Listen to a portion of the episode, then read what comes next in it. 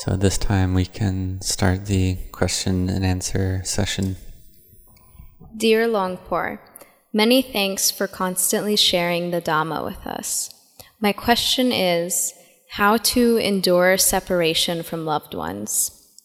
Apart from the five recollections, do you recommend any other way to really understand death as normal? Thank you very much, Celia from Peru. So Venerable Ajahn answered that it's a, this is about a characteristic of nature that we practice contemplating.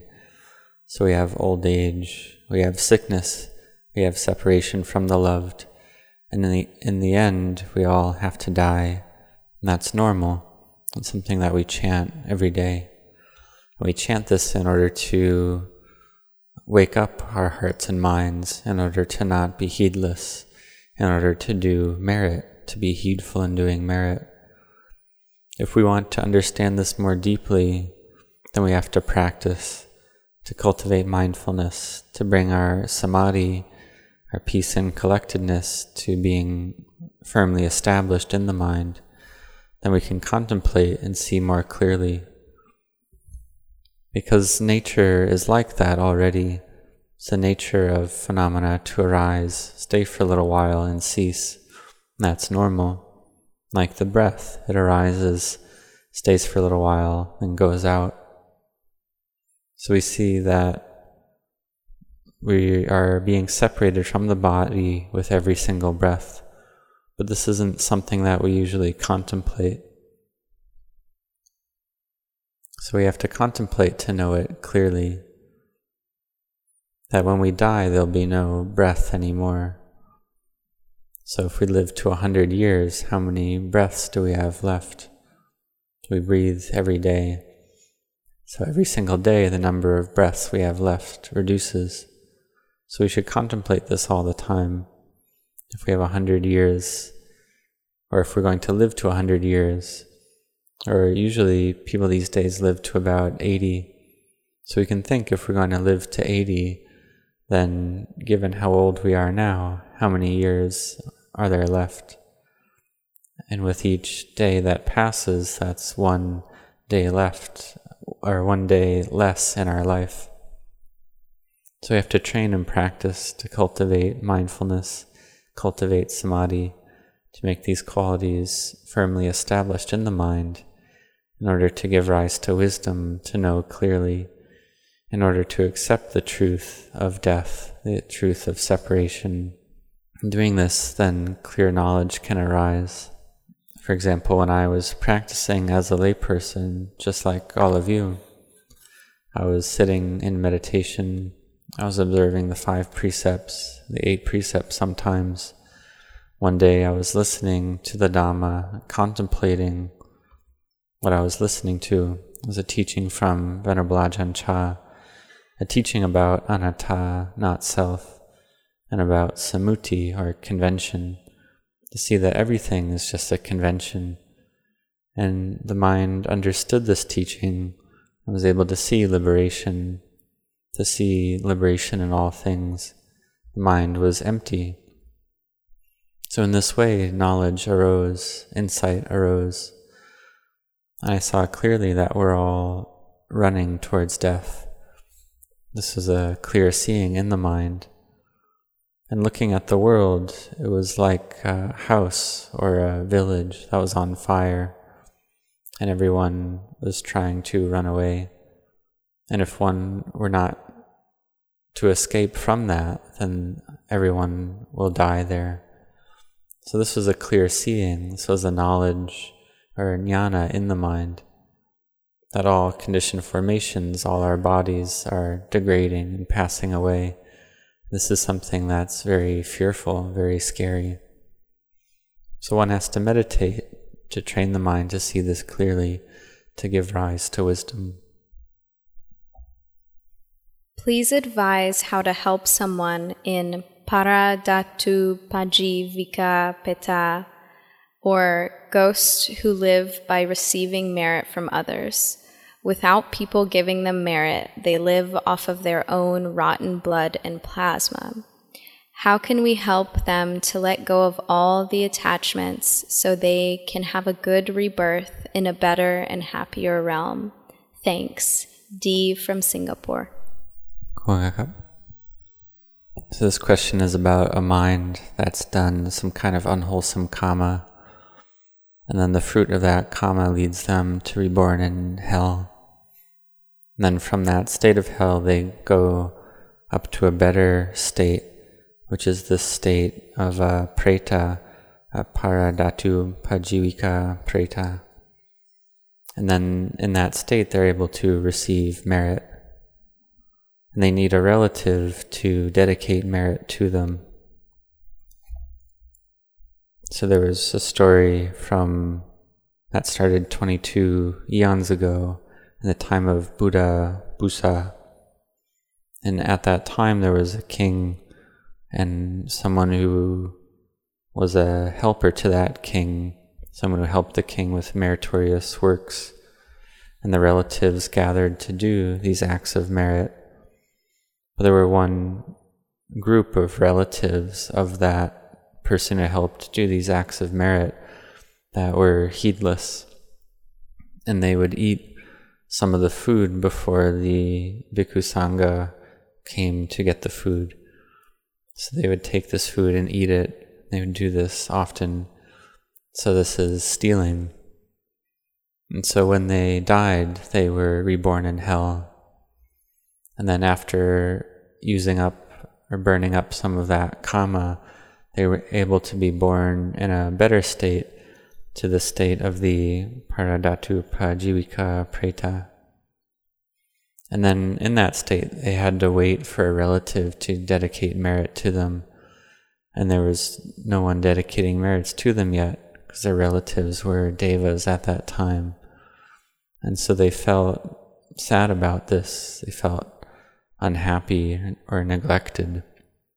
So they went to the Buddha, and the Buddha told that group of hungry ghosts or pretas that they needed to wait till the time of a future Buddha. And so, in the time of Buddha Kakusandasa, then the pretas still had to wait until the time of our Buddha. And then their relative was born as King Bimbisara in the time of, of our Buddha. And King Bimbisara did merit, but he didn't dedicate that merit to his relatives. And these pretas had waited for a very long time already for the period of four Buddhas. And so they cried out with a loud sound. And so King Bimbisara went to ask the Buddha about this. And the Buddha said, Well, th- that sound that you heard was from your relatives that waited for such a long time for merit, but then you didn't dedicate the merit to them. So the Buddha had this loving kindness to answer and to help these Preta relatives of King Bimbisara. And so after hearing this, then the king did dedicate merit to his relatives, and his relatives were able to change their state of existence from that of a hungry ghost to a better state where they had uh, good clothing and food and so on. And so they were able to immediately change their state to a better state and became free of that suffering. So when we do merit, we have the loving kindness to dedicate that merit to any relatives. So therefore, when we do merit, we should dedicate merit to all relatives, whether we can remember them or not. Uh, we dedicate that merit to all relatives. And then, if there are any relatives in the preta state, the hungry ghost state, they can improve their state of existence. Ajahn, could you please comment on the following meditative experience? Thank you. From the mind's eye, one sees very bright, boundless light.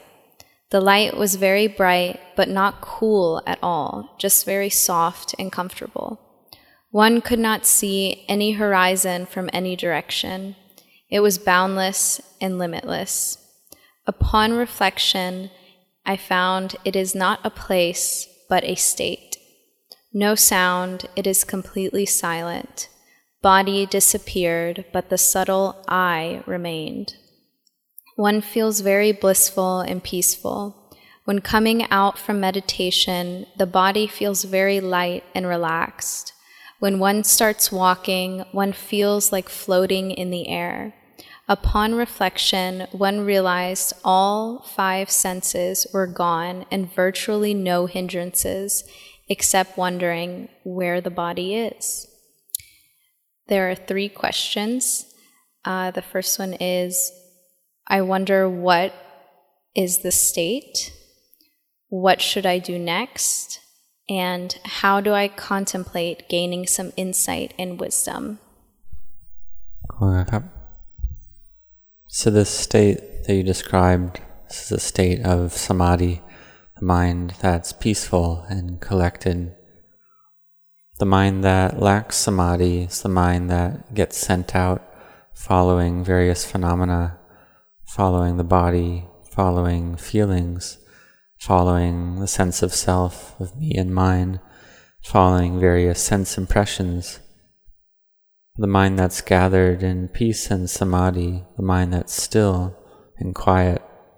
This is a state where the feeling of the body can disappear. We feel that we don't have the body anymore, or the body feels incredibly light, like we're sitting in the air. This is from a mind that's peaceful in samadhi, or state of collectedness. And sometimes uh, experience of light arises, whether a lot or a little, depending on the state of samadhi that one is in. And this light arises, there is rapture, there's happiness, a feeling of fullness in the heart. And this is all about samadhi, related to samadhi with rapture and happiness, piti and sukha. So when the energy of samadhi is even higher, then it gets into the states of jhana and arupa jhana, the formless jhanas, like the ascetics would practice during the time of the Buddha. They would train like this. And this is a way to control the kilesas, to suppress the defilements with the power of samadhi to suppress the defilements. And then at those times, we feel like there's no five hindrances. And if we ask, well, where did the body go or where is it? It doesn't go anywhere. It's in the same place that it was before these four elements. If we open our eyes, we'll see it sitting just where it was, where we left it. So the feeling that the body is gone is just a feeling we don't feel the body, we feel empty. And the question of what should we do in this state? Well, you should meditate like this. This is a way to bring the mind to rest in samadhi, to rest in peace. And then, after the, the mind rests like this, then you contemplate to give rise to wisdom. Contemplate impermanent suffering and not self. Contemplate all materiality and mentality as impermanent, suffering and not self, to give rise to wisdom. So train like this. However, this state of samadhi arose, then try to remember that and try to do it again. But don't want this state, don't have desire for it to arise again. Because if you want to attain the same state again, this will be an obstacle to your samadhi. So may you make your mind relaxed and at ease and realize that all these different states, these states arise, stay for a little while and cease, and that's normal. So see these states of happiness like this, they degrade. So what is there that you can take as a self and cling to as a self? So may you contemplate this and do this a lot. If there is no self, what is it that is reincarnated? Anne Chang from Australia. So that which is born, that which cycles through the cycle of birth and death of samsara, is the ignorance of the mind that clings to things as self. And so this is a type of energy that builds karma, makes kamma of all different types. So these kilesas when there's kilesa there, then the kilesas make kamma, then there's the fruits of that kamma. which then gives rise to more kilesa and more self. So there's kilesa, there's kamma, the fruits of that kamma. Then there's birth and death, cycling through birth and death. And if there's a good kamma, then one is the mind's born in a deva realm or Brahma realm. Lower than that, there's a human realm. There's the animal realm, the hell realm, the asura realm. So this is being born and dying according to kamma and the effects of kamma that the kilesas build. So if there's a good sense of self, then one is born in a good place. And if there's an unwholesome sense of self, then one is born in a bad place. And so we see this takes the mind to be born and die, born and die. So when the Buddha awakened, he taught that we all are born and dying, born and dying in the cycle of samsara, the cause of that is ignorance, is delusion.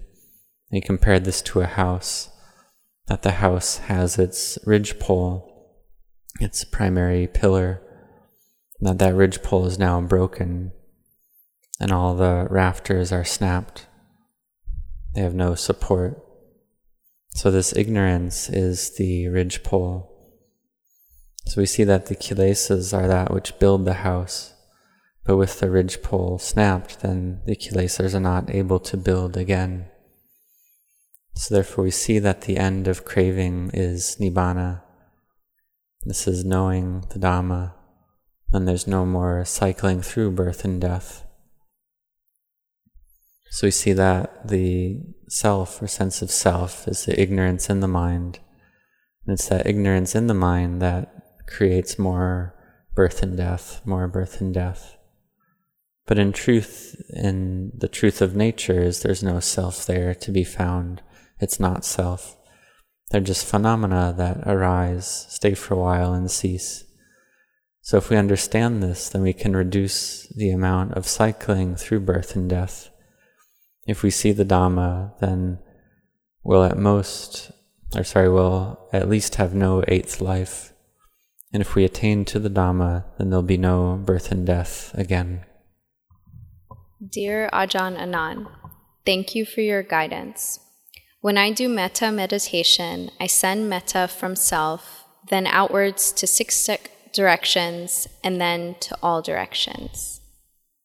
Can you guide me on how to send metta to all directions, as I seem to be sending positive energy outwards like the rays of the sun? I am not sure if I am on the right track. I tend to get into samadhi, such as loss of breath, but in a calm state. Then I mindfully go back to sending metta when I realize that I am in samadhi. Am I doing it correctly? Thank you once again. So, this cultivation of metta, or development of loving kindness, we send metta to ourselves first. We spread metta to ourselves and then to others, and spread loving kindness in all directions. We can think of this like the rays of the sun. That's correct. This brings our mind to peace and collectedness, even to the point where there's no breath to be felt. Body and mind feel very light. And when the mind's like this, this is the mind that's peaceful in samadhi. So the mind in samadhi like this, it's still. So let it be still first. There's no need to spread metta at this point. Let the mind be still, rest in that stillness, and build up its energy first. Then one can contemplate, culti- or contemplate materiality and mentality as impermanent, stressful and not self to give rise to wisdom. So the mind's peaceful and samadhi and empty, the mind's pure, then one can do loving kindness again. To spread loving kindness, uh, to give rise to wisdom, to spread loving kindness, to make the mind peaceful, then to contemplate. And when the mind starts to proliferate again, and spread loving kindness again to all beings. So now we can continue to sit in meditation together.